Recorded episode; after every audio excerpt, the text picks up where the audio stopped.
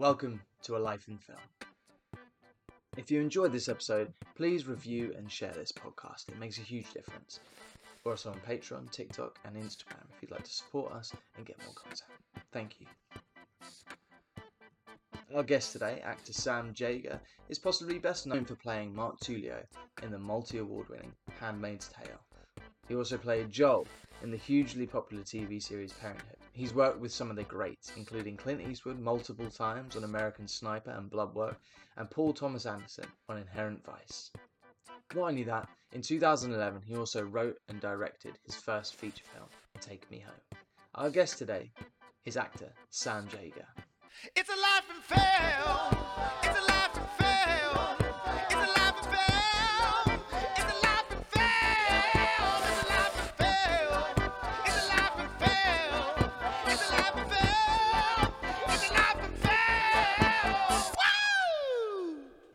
Sam, thanks so much for coming on. I seeing your career and the things that you've done is something that I really want to emulate, and Mm. I'm really interested in hearing how this this whole process and how this whole like passion for acting and, and so you've done directing, written as well, um, how that all started and where that passion came from. Yeah, that's a great question.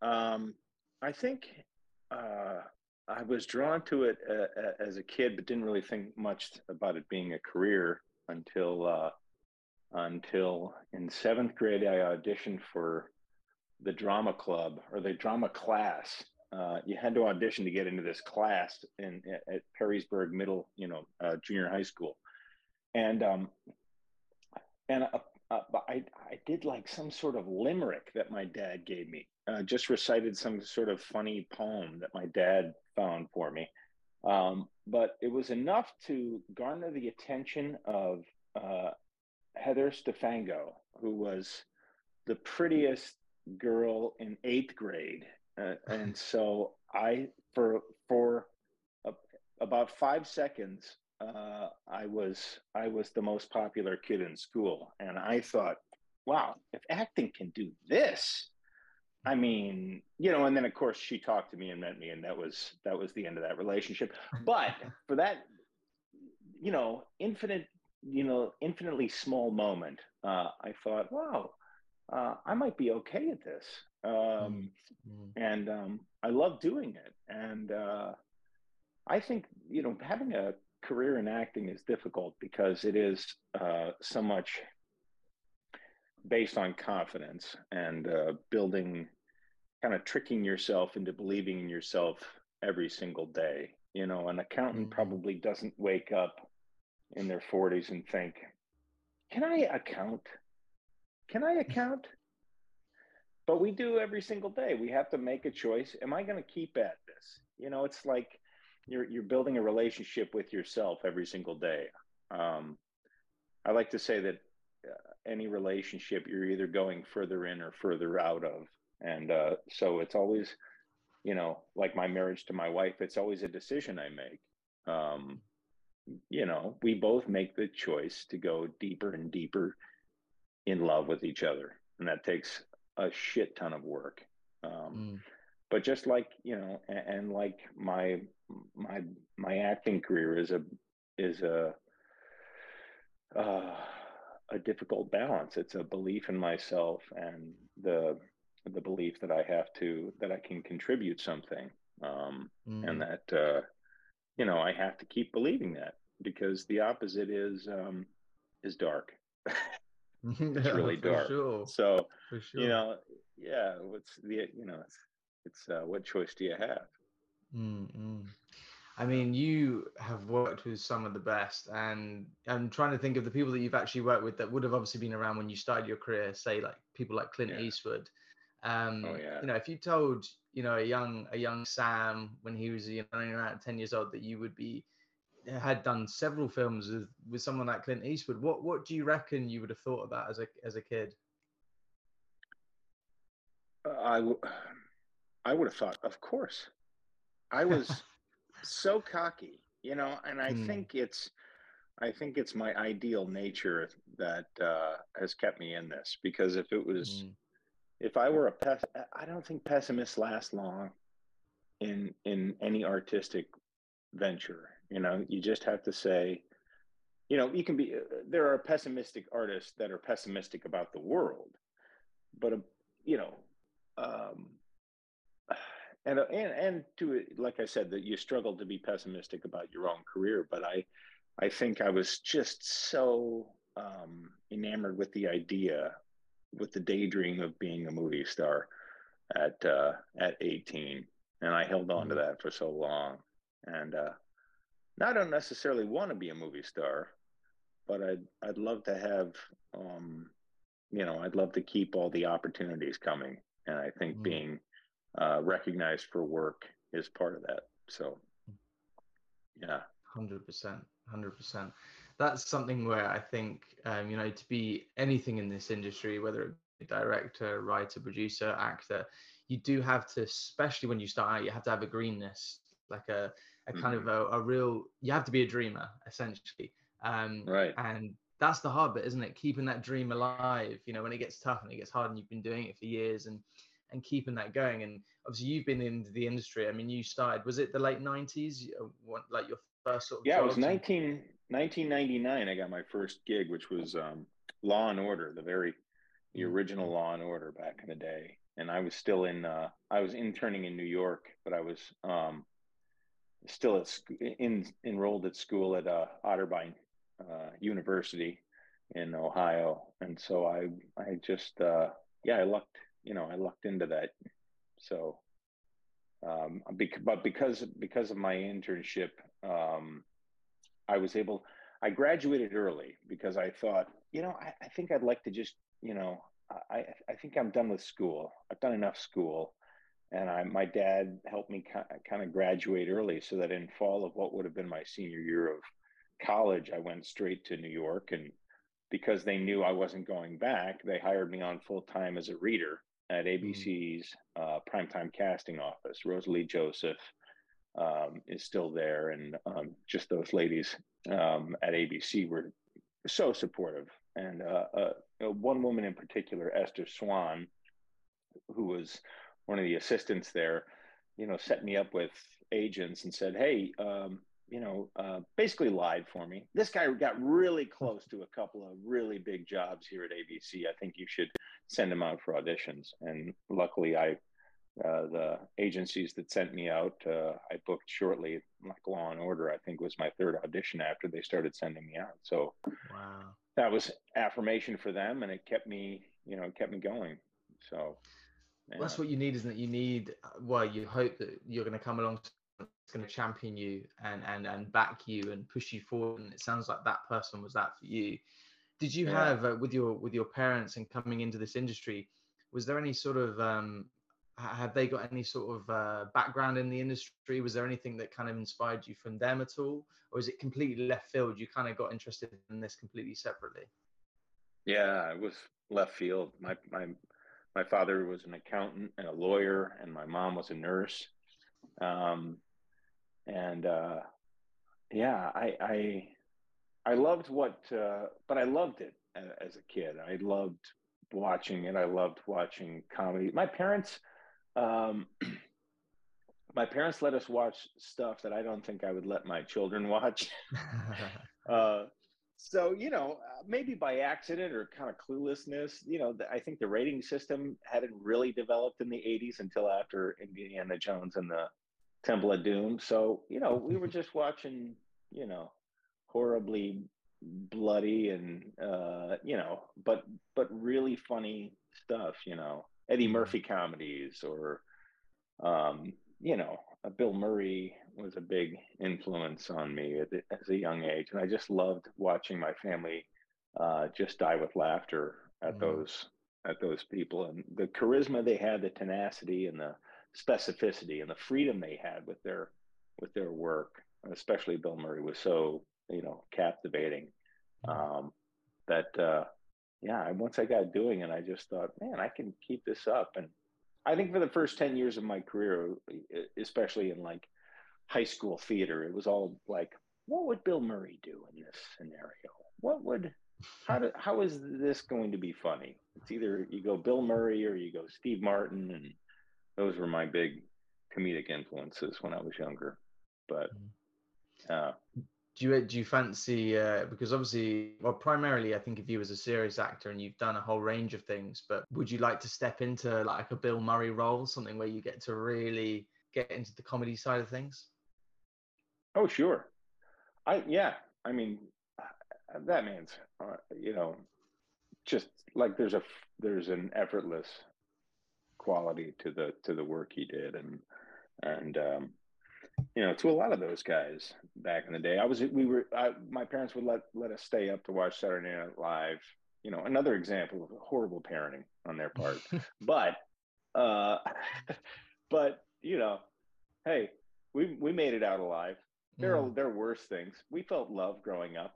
Um and uh you know I, we had great you know you got to see the the best comedians in on planet earth. Mm. and so yeah i'd jump at a chance to do something like that again um yeah but you know i just think my uh the the serious work is has taken off and you know but i i think anytime you're doing a scene you know you you, you need to find levity in stuff like the handmaid's tale and you Mm. need to find depth in anything comedic you need to find you know the nuance or the the the desperation of the characters so Mm.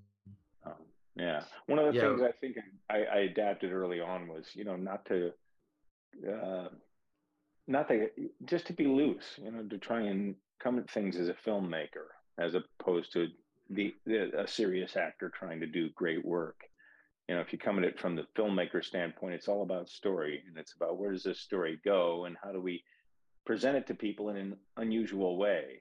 And i think you can do that in in acting you know if a, if a line is open ended you can try it so many different ways and in a dramatic scene boy some of those some of the best scenes in uh, cinema and and television i think are moments that have some sort of strange comedy to Mm. the tragedy 100%.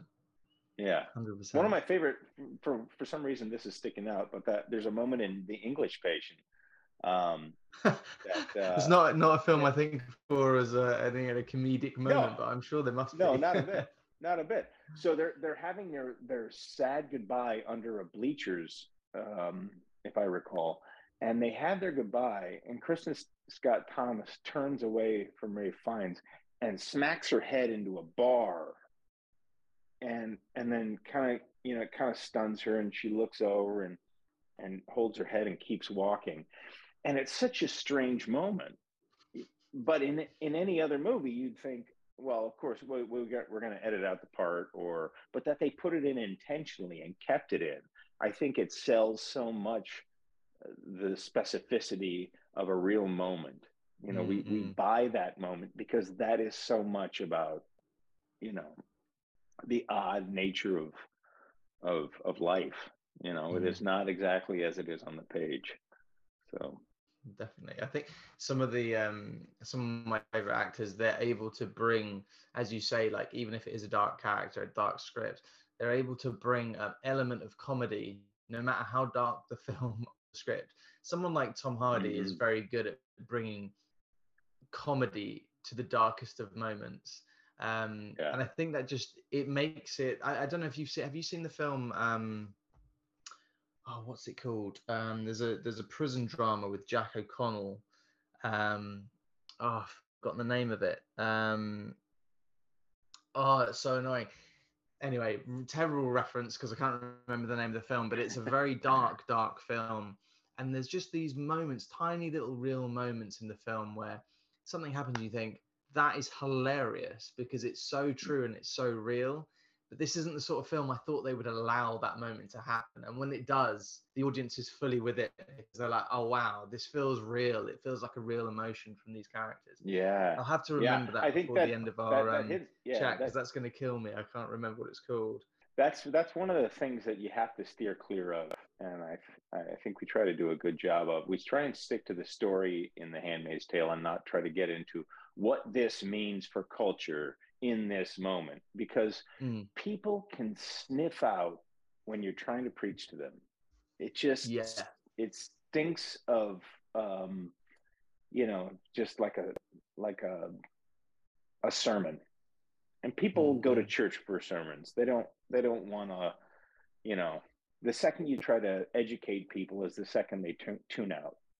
You know, Mm, I mm, always think about that with my boys. If I try to tell them a story and it's, you know, if it's about uh, some moral lesson, the second you start to say, "Hey, this this is guys, you got to listen up because this is why you shouldn't steal," they're gonna be like, "Okay, Dad," uh, and you know, start picking their nose and go off and play in the backyard. But if you tell a riveting story and you stay rooted into why it's fascinating and full of conflict and mystery and suspense, you're gonna hold anybody's attention you know? mm.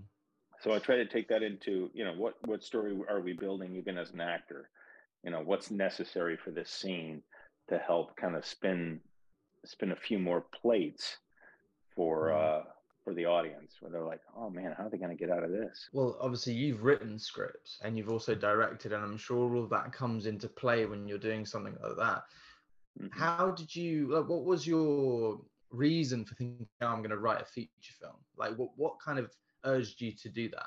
well i was making movies with my buddy um, jeff Seibenick in in high school who edited um, several seasons of the mandalorian and and he and i he was the director and the editor and I would write these, you know, super heavy things that these projects that we ended up shooting on VHS tape, and Jeff would, you know, edit them between two two VCRs.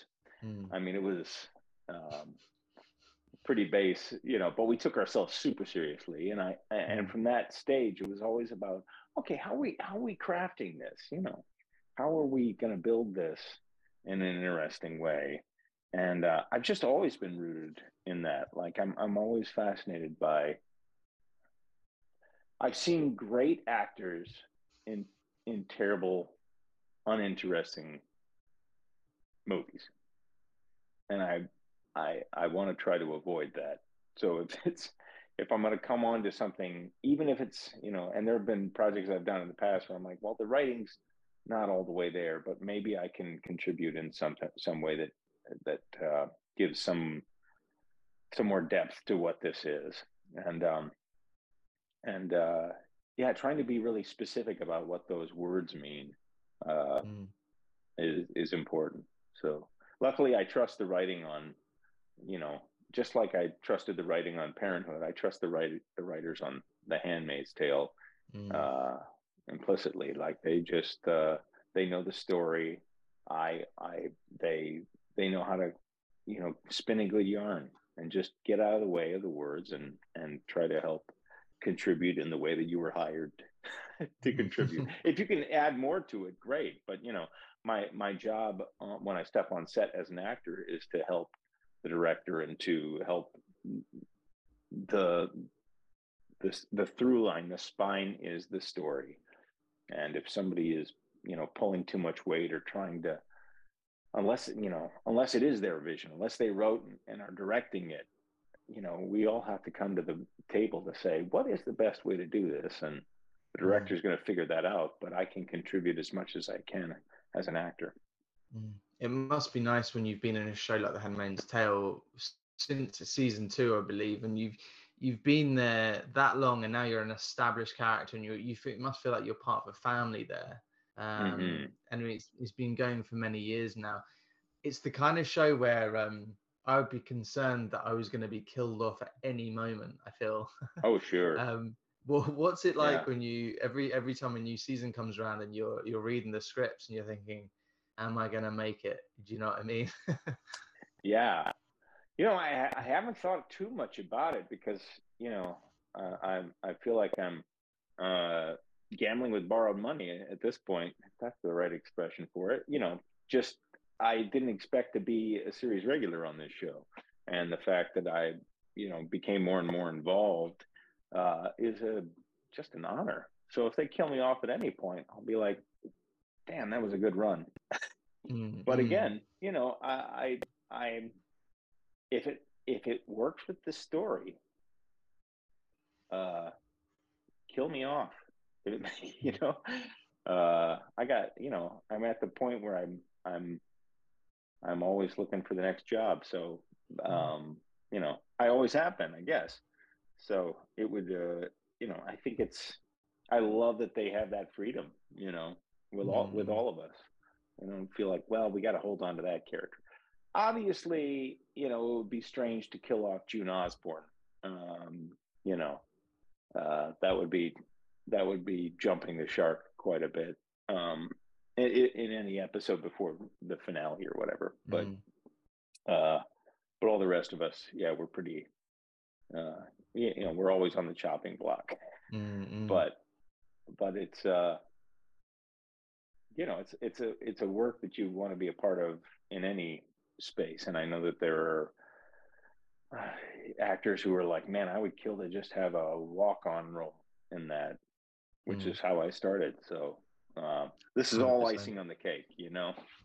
That's amazing to have come in at it at that angle and then as it goes your character builds and builds and builds. What a treat that must be uh, i love that yeah. you um use the the saying jump the shark. I only recently actually found out where that came from and i'm sure you already know but um it was an episode Oh, I was it an episode of episode of was it cheers or was it happy days or it was something? Happy what- days. Yeah. Happy days. Yeah. And he quite literally jumps a shark in the episode. Yeah. i i thought that was fascinating and they obviously people were Uh, like yeah. They've gone too far. That's too, too far yeah yeah and, and what what what jumping that jumping the shark in that scene does is it it takes all the cool out of it's just so out of left field and not the show and it made the show seem ridiculous and it made the character Fon, the Fonz, who was the uh, the coolest on television, all of a sudden kind of ridiculous. And so you Mhm. always want to be like, okay, what's the moment where we're like, okay, and you're always, you're, especially the further you get into a show, it's hard not to repeat yourself. Or, you know, there were a couple of seasons, you know, people are like, I miss Parenthood. I wish that kept going. And are you ever going to bring it back? And I always think, well, you're always in danger of just, you know, Mm. a- at least now it would be fresh, but we were in danger by season five of repeating ourselves. It's like, okay, well, he had an affair this season. She'll have an affair next season. He'll have an affair the following season. That's literally, you know, when you're doing 22 episodes and it's not a procedural, you're going to bump into stuff like that because that's Mm. the stuff that keeps people watching. So, yeah. well talking of um parenthood you were in over 100 episodes of that i believe um Mhm. that that's a pretty amazing feat to be in 100 episodes of anything but when a show like Yeah. that for you comes to an end um what is that like it must be like losing a hobby or it must be losing a major part of your life and then you're like right well okay Oh, we're on to the next thing how do you cope with that sort of situation Well, yeah. I mean, it was it was hard to say goodbye. It was time to say goodbye, uh, and uh, I immediately was working. You know, I I went from that to the next month. I was shooting in New Zealand. Uh, you know, I was the lead on a pilot that nobody will ever see the light of. You know, it will never see the light of day. And then I did another pilot right after that that will never see the light of day. So uh, you know, I just thought, well, this is this has been great, but I got more work to do. And then, you know, I wasn't on television for a year and a half, just waiting for those two projects. And so, um, yeah, but the the coping with saying goodbye to the the, the family on that, it was it was such a it was such a sweet uh, finish to that show. We we I remember we went from like oh we're, we're wrapping out the Adam Braverman house, so we went over. You know, everybody would show up and watch the last scene uh, at the Adam Braverman house, and we'll say, okay, now we're gonna go to you know Zeke and Camille's house, and we walk up the hill. It was like a, it was like a you know we were journeying as a cast and crew from to saying goodbye to everybody at, at one Mm. stop to the next and so um it was you know it's jason Katims, um the creator that just uh, empowered his crew and his cast in such a way that it was so hands off but you know in a loving supportive way um in a lot of ways that uh you know it, it just uh it's it was a way of making uh tv and film that I had never seen, you know, Mm. to have, you know, to empower people by saying, you know, this is your thing. I'm going to let, I'm going to give you freedom to an extent. but Mm. you know, I'm gonna still, you know, when you go too far, I'm gonna pull you back in to make sure we're still telling the right story. But go out and have fun, and it's your thing as much as it is mine. Mm. That was a, you know, what a gift uh, for, for Jason to do that. So I will always take that with me into any uh, production I'm a Mhm. part of. those sort of productions i mean they you know doing all these different jobs builds up a career but it's the moments in between i think for people that see you on tv and in films and stuff they're watching you and they're going wow this is amazing this is great but they don't see the downtime they don't see that being out of work all the auditions you do and you don't get um also all Mhm. the prep there's a lot of prep that no one ever sees you you know sees you doing um Right. how do you deal with those downtimes and i'm sure now you're a seasoned veteran now there's fewer and fewer moments where you're out of work and you're you know trying to find that next job but in the early days of your career how did you kind of navigate that how did you survive the, the droughts Well, it's interesting because now I'm in a different kind of uh, holding pattern. You know, you you have, uh, you know, I, there are certain projects I I I don't want to do anymore. I've got I've got three kids here that I'm I'm trying to stay close to and be a part of their life and help, you know, uh, you know, help raise them and be a part of that. And so there's if it's going to pull me away from home, it's got to be good. And the result of the you know the the side effect of that is I'm I'm home a lot more because I'm turning down, you know, things won't even uh, cross my desk because my uh, my agent, my manager, know he's he's not going to do this. You know, he wants to. Mm. You know, it's got to be something good. And so I I w- when something good does come, I still put myself on tape and I still audition usually or occasionally, and uh, you know I still get rejected. So that's Mm. uh, you know, I mean rejected's too hard a word. It it you know I I think I've made peace with. I know what the game is. You know, it's just putting putting all your heart and soul into something and then putting it on tape or meeting people and then Mm. pretending pretending it never happened um, or, or or you know and taking the lessons that uh, that you can from it Mm. so yeah being able to sort of do something like a tape or an audition and then just walk out as if it it's never happened and I, I do find myself muttering the lines to myself like a lunatic after I've done the audition. I'm like why am I still trying to remember the lines or still going over them? And it's it's definitely something where you should just it's done leave Yeah. it behind and then move on to the next thing. Um yeah. that's but that's also valuable that's also I've, I've done that many times where i've left an audition or put something on tape and sent it off and then thought oh hell. Oh man i know that that that that intention wasn't quite right. Um, there's a great story i'm going to butcher. Uh, i'll probably get the people wrong but i believe it was danny devito told a story about um, oh man. He's just like an all-time legendary director. Um, um, billy was it billy uh, billy wilder maybe. Okay. And yeah which seems like a strange pairing but um, he was talking billy wilder was talking to danny devito he said uh, um, where are you where do you shoot uh, where do you shoot that show that you're on? He said oh we shoot it over at the paramount lot. And he goes oh the paramount lot.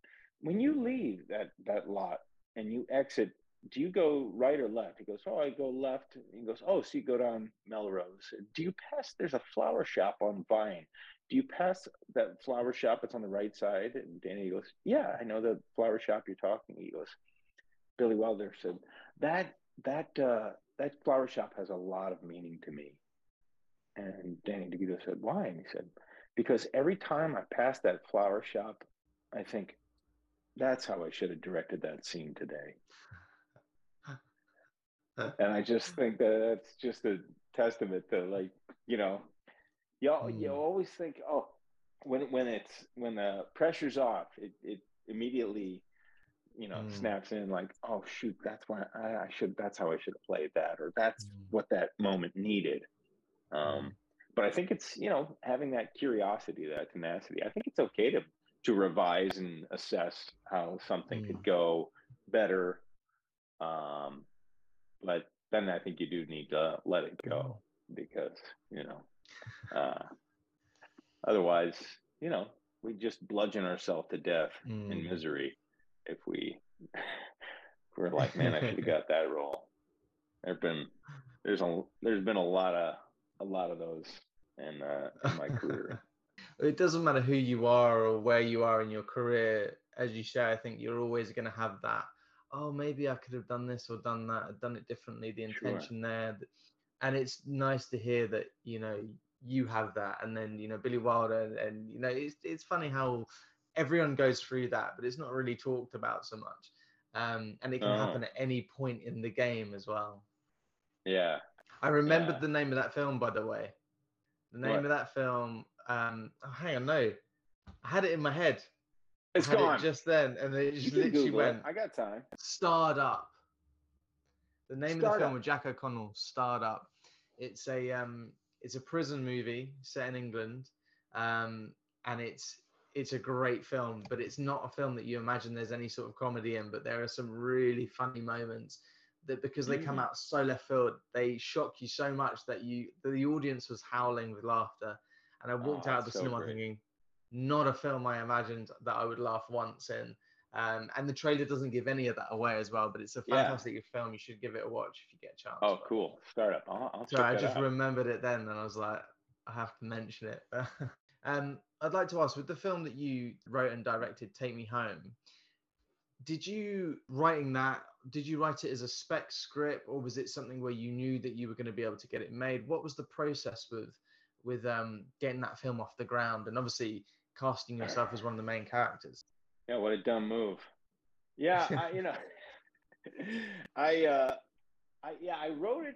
I wrote it uh, out of out of. I was writing a really arduous, complex indie musical at the time with uh, a friend of mine, and we were just beating ourselves to death trying to get it right, and and it was just all these storylines. And I went to go shoot a gig in. Um, uh, Nova Scotia, and I was sitting there one night walking around town, and I thought, oh, what about something simple? What if I just made a story about a woman who gets into a cab and drives across the United States? What is that? You know. And then I thought, well, that seems easy, and I went and wrote the first 16 pages that night, and then of course spent the next year and a half trying to make it really good.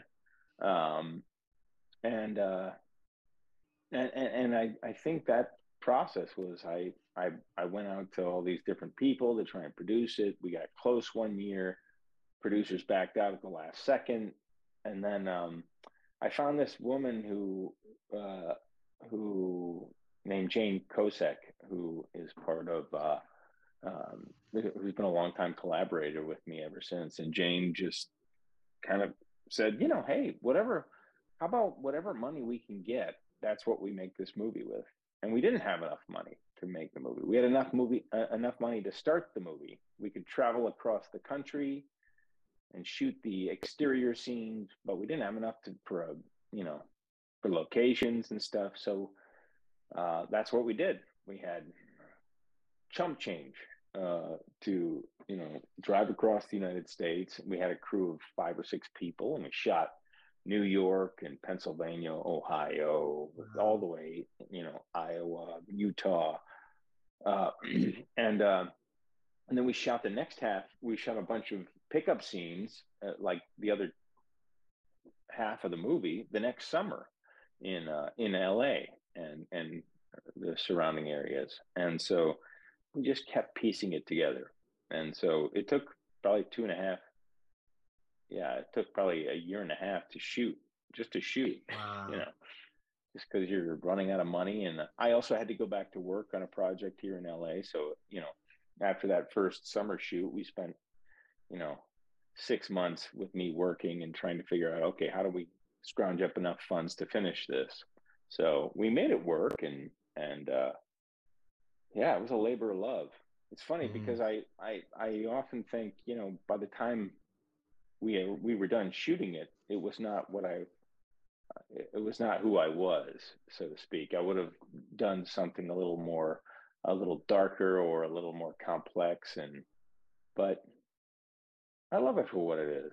It's It's a Mm. it's a simple movie. It, it was meant to be nothing as a but a, a a romantic comedy with just some a little more depth to it than the traditional romantic comedy, and and I think we succeeded in that, and I'm I'm proud of it. It's one of those, you know, one of those things that you let go out into the world and say, man, I, we did our best, and uh, Mm. makes a beautiful little story.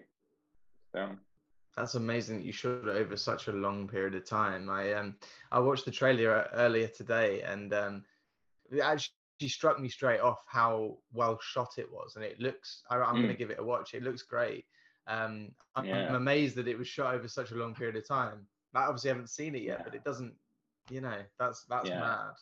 Um, Yeah, it's so crazy. our, like our cinematographer, yeah, was was kind of untested. He's he's he shoots a lot of. uh He's the DP on a lot of uh, big TV shows now, but uh, yeah, he was just tenacious and and was willing to, you know, like all the like all this amazing crew that I just love and I'm so indebted to. They just said, hey, th- yeah, we're we're game. You know, let's go. Mm. And uh, you know, Jesse Feldman, the, the cinematographer, is a big part of the, the the reason that looks better than it should for as little money as we had. We shot on the red camera, a beta version of the very first red camera. Like it Wow. was, yeah. And we were shooting in like a hundred degree weather in the desert, and you know, it it was uh, a miracle. We ended up getting the footage that we did, just knowing like this thing could fall apart at any second. But uh, Mm.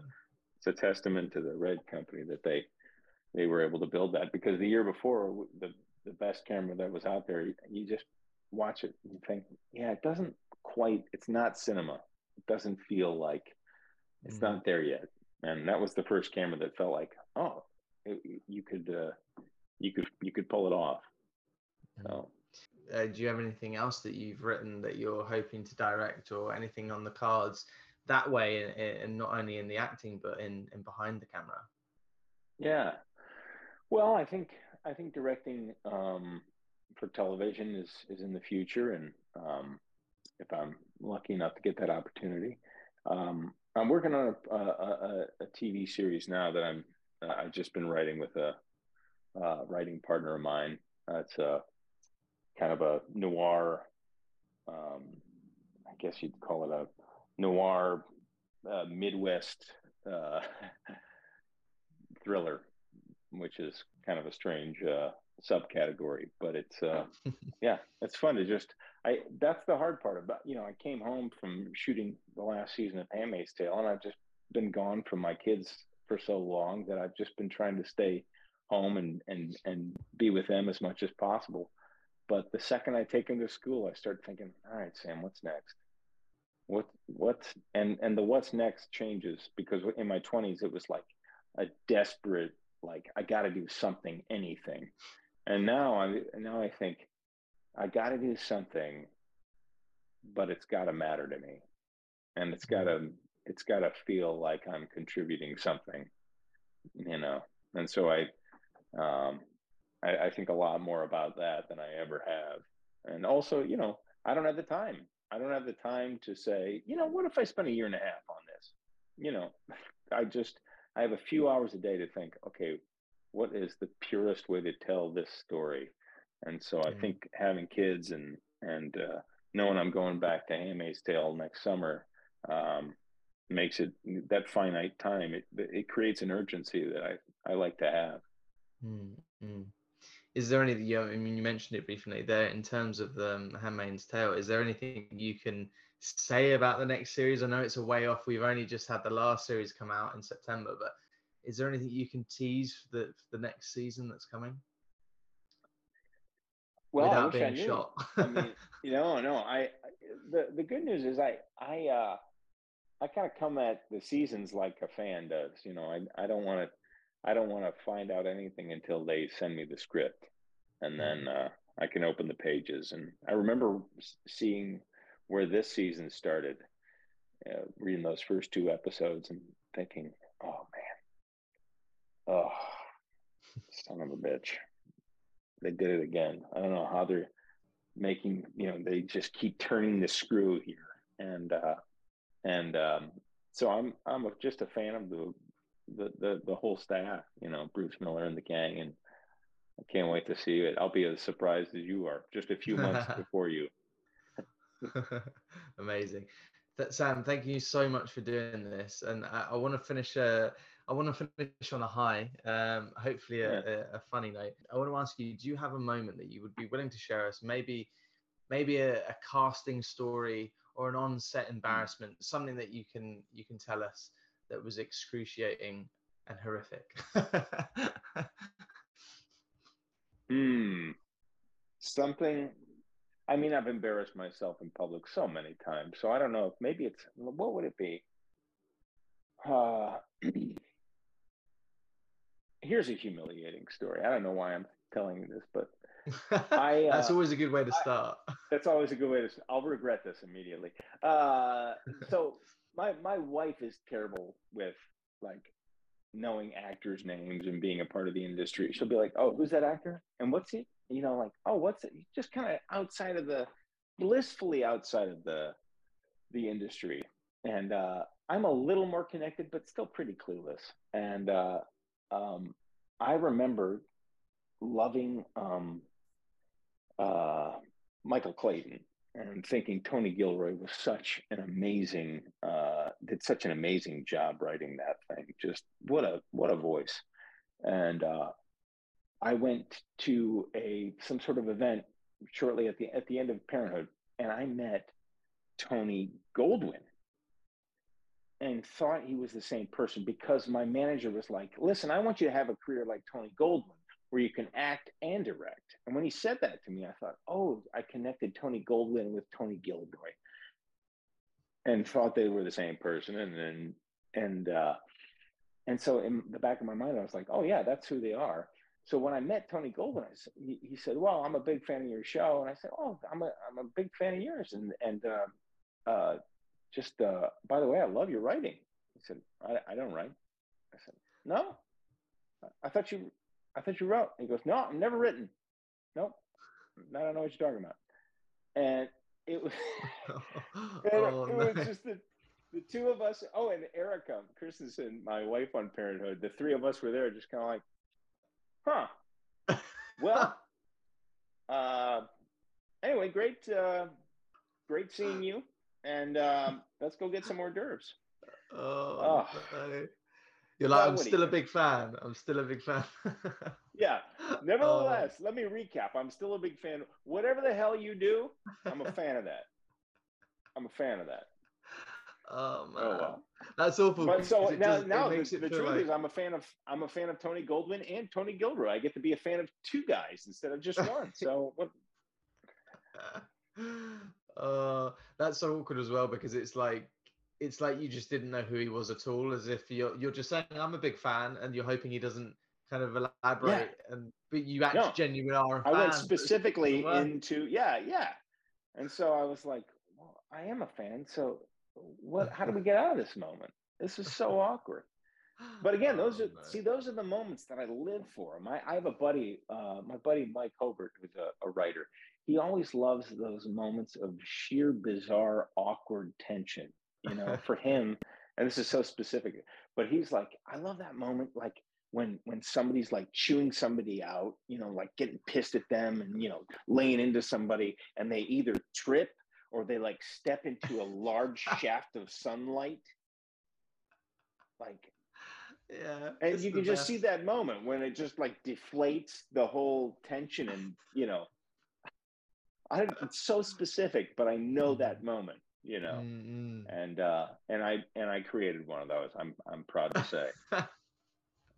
That's perfect, Sam. Thank you so much. This has been a real No, pleasure. such- and um, such a pleasure I'll let you get back on with your day, whatever you've been up to. But um, yeah, it's been a it's been a real pleasure. Thank you. thank you uh i've so enjoyed it and best Great, of luck you to you too, in your man. career Thank you All so right, much. okay. Thank you to our guest Sam, and thank you to Rogers and Cowan Agency.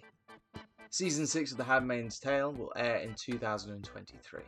Please review and share this podcast, it makes a huge difference. or us on Patreon, TikTok, and Instagram if you'd like to support us and get more content. Thank you. It's a life in film. It's a life